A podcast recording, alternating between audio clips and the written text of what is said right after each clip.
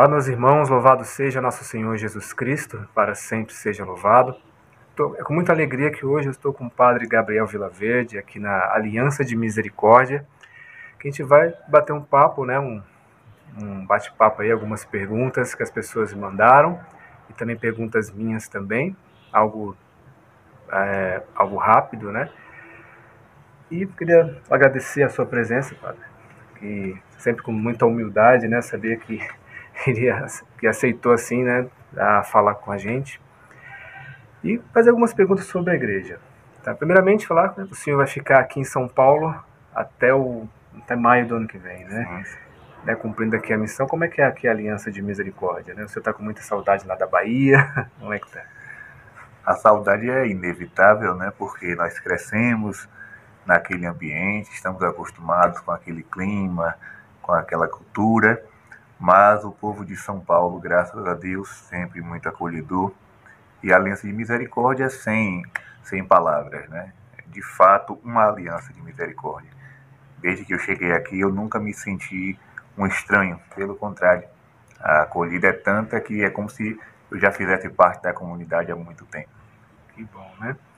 Então, as perguntas sobre a igreja que eu tenho feito, eu falei aqui no canal já também, primeiramente sobre é uma questão importante de pessoas saindo da igreja e fazendo a sua igreja doméstica.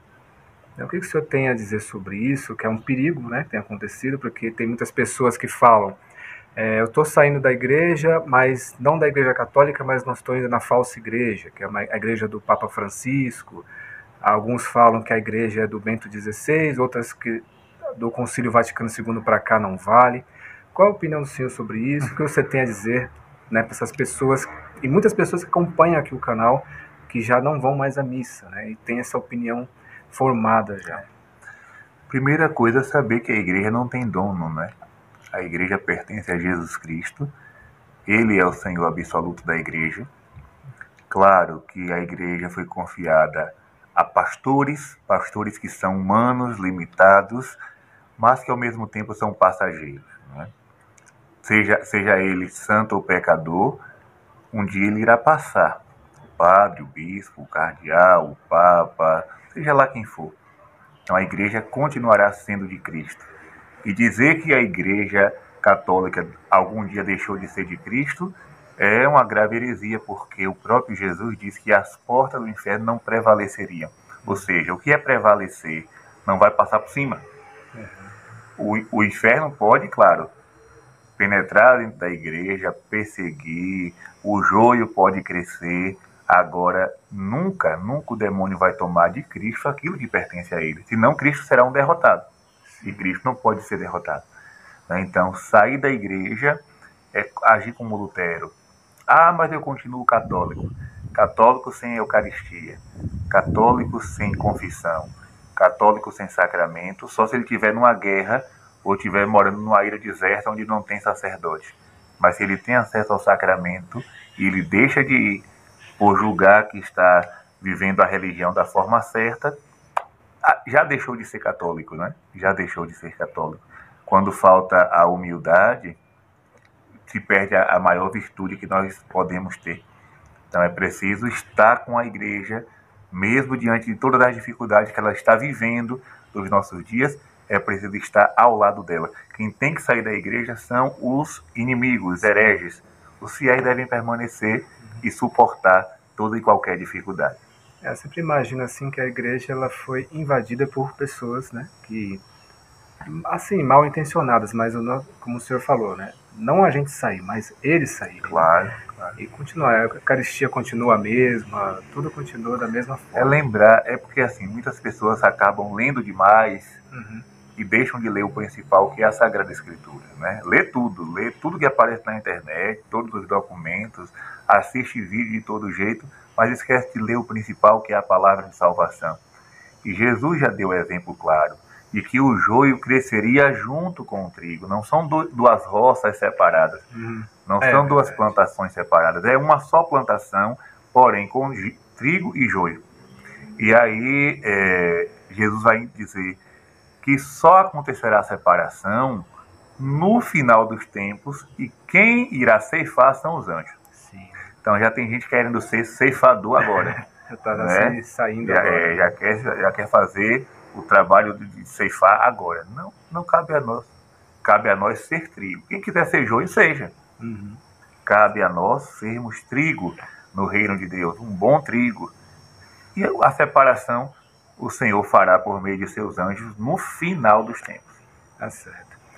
Uma outra pergunta, que é da irmã Carla, que ela acompanha aqui o canal, é sobre o que eu estava comentando com o senhor antes de gravar, sobre pessoas de outras religiões serem padrinhos de, de batizado, de casamento, é, pessoas de outras religiões né, dentro da igreja. Como o senhor é, falaria isso? Que nem no caso que ela falou, que teve batismo de pessoas que eram espírita, os padrinhos eram espíritas, por exemplo. Veja bem, se a gente for olhar o pé da letra, o código de direito canônico, que é uma coisa que uhum. já, já, ficou esquecida há muito tempo, infelizmente, uhum. mas o código fala que para ser padrinho de batismo, o padrinho e a madrinha devem ser crismados. É, é. Ou seja, batizado, ter feito a primeira Eucaristia, confissão, crisma. Se for, se morar junto, tem o sacramento do matrimônio. É.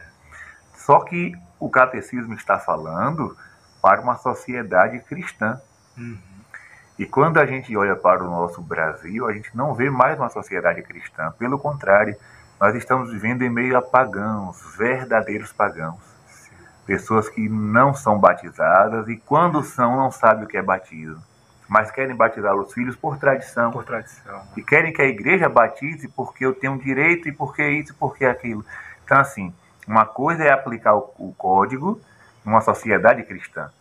Por exemplo, onde eu nasci e me criei, é normal você, a criança fazer catequese, fazer o crisma, é, é normal.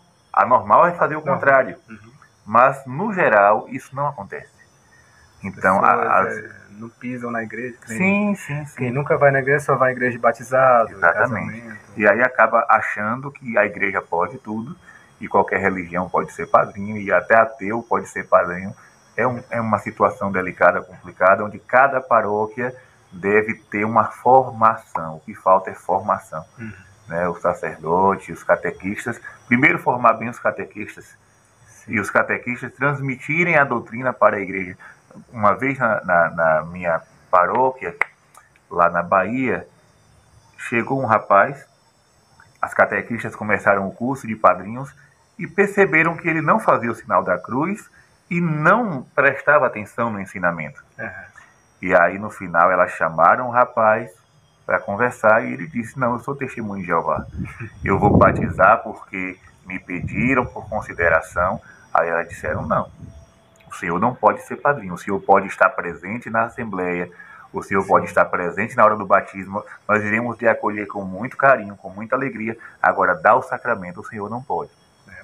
E aí eu fui chamado, conversei com ele, ele agradeceu hum. pela explicação e ele disse: de fato, padre, eu não me sinto confortável em batizar na Trindade eles porque nós não cremos na é, Trindade. Eles não acreditam. Sim, né? sim. Então ele agradeceu. No dia do batizado ele estava presente foi acolhido, muito bem acolhido.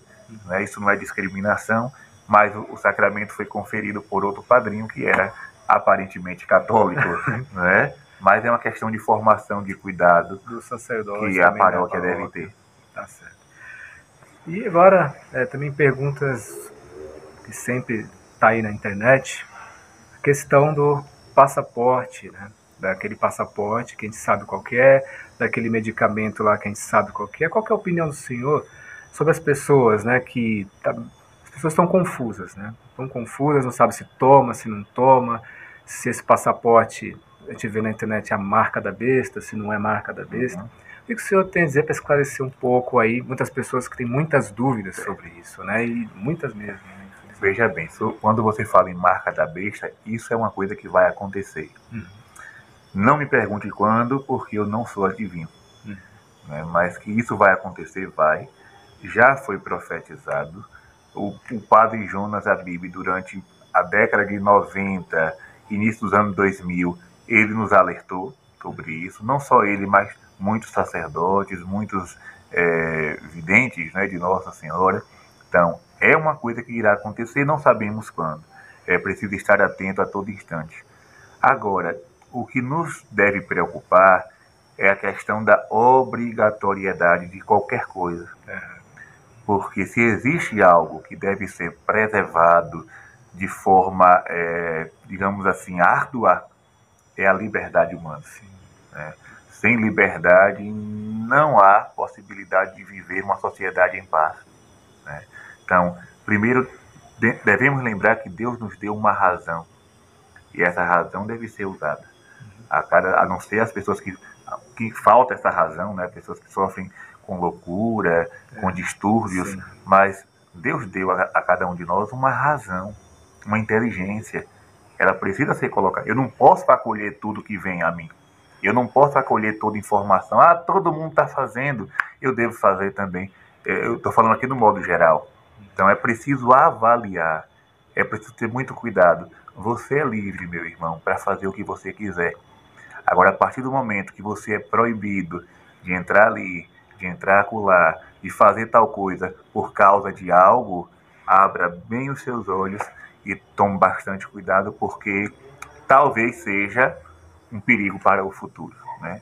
A liberdade humana ela deve ser sempre preservada, porque é uma questão de dignidade dignidade. Porque hoje está tudo muito misturado política, né, com essas questões aí de tirar a liberdade, livre-arbítrio, né, e também tratar as pessoas como que não querem, como pessoas de segunda classe, alguma coisa assim. Tem muito perigo. Isso já aconteceu no passado, já. não deu certo. Sim. E esperamos em Deus que não aconteça de novo, né? É, temos que rezar muito por isso. Uhum. Então, uma última pergunta para finalizar né, sobre as aparições de Anguera, né, que o senhor é, conhece o Pedro Regis, né, eu já estive com ele também, e o senhor parece que acredita né, nas aparições de Anguera. O que, que o senhor tem a dizer sobre as aparições de Anguera, para quem não sabe, que acontece lá na Bahia, né? Certo. Veja bem, a, a, o fenômeno de Anguera, eu chamo fenômeno porque a igreja ainda está estudando. acompanhando, estudando, né? A comissão agora foi, foi refeita, uhum. e, e está acompanhando mais de perto. Eu, é um fenômeno que eu acompanho desde os meus 16 anos. Uhum. Eu já conhecia, mas passei a acompanhar de perto aos 16 anos, ao ponto de ir lá várias e várias vezes. Já participei de muitas festas, já fiz missões com, com o próprio Pedro Regis, com seu irmão João. É. Tenho, tenho conhecimento de detalhes, né?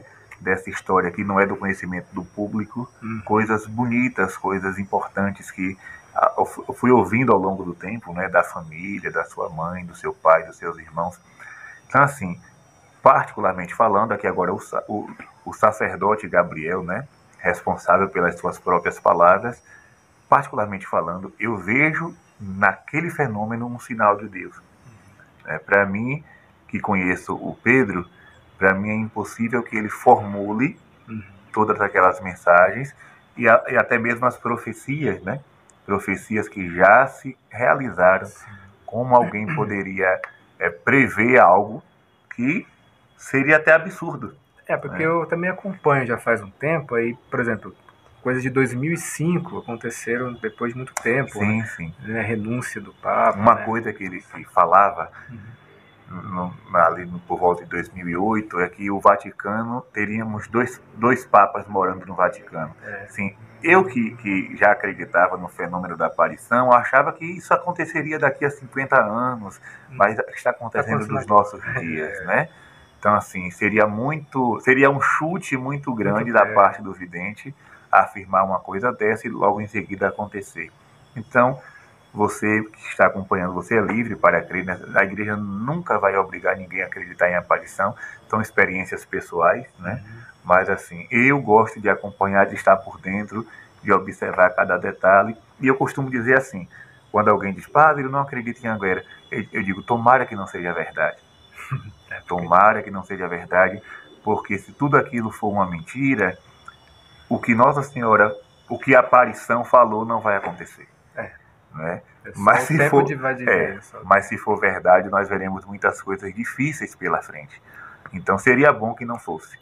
Seria é. bom que Nossa Senhora não aparecesse em lugar nenhum Sim. para profetizar nada. É. Mas se ela se, se digna aparecer por permissão divina, rezemos. É.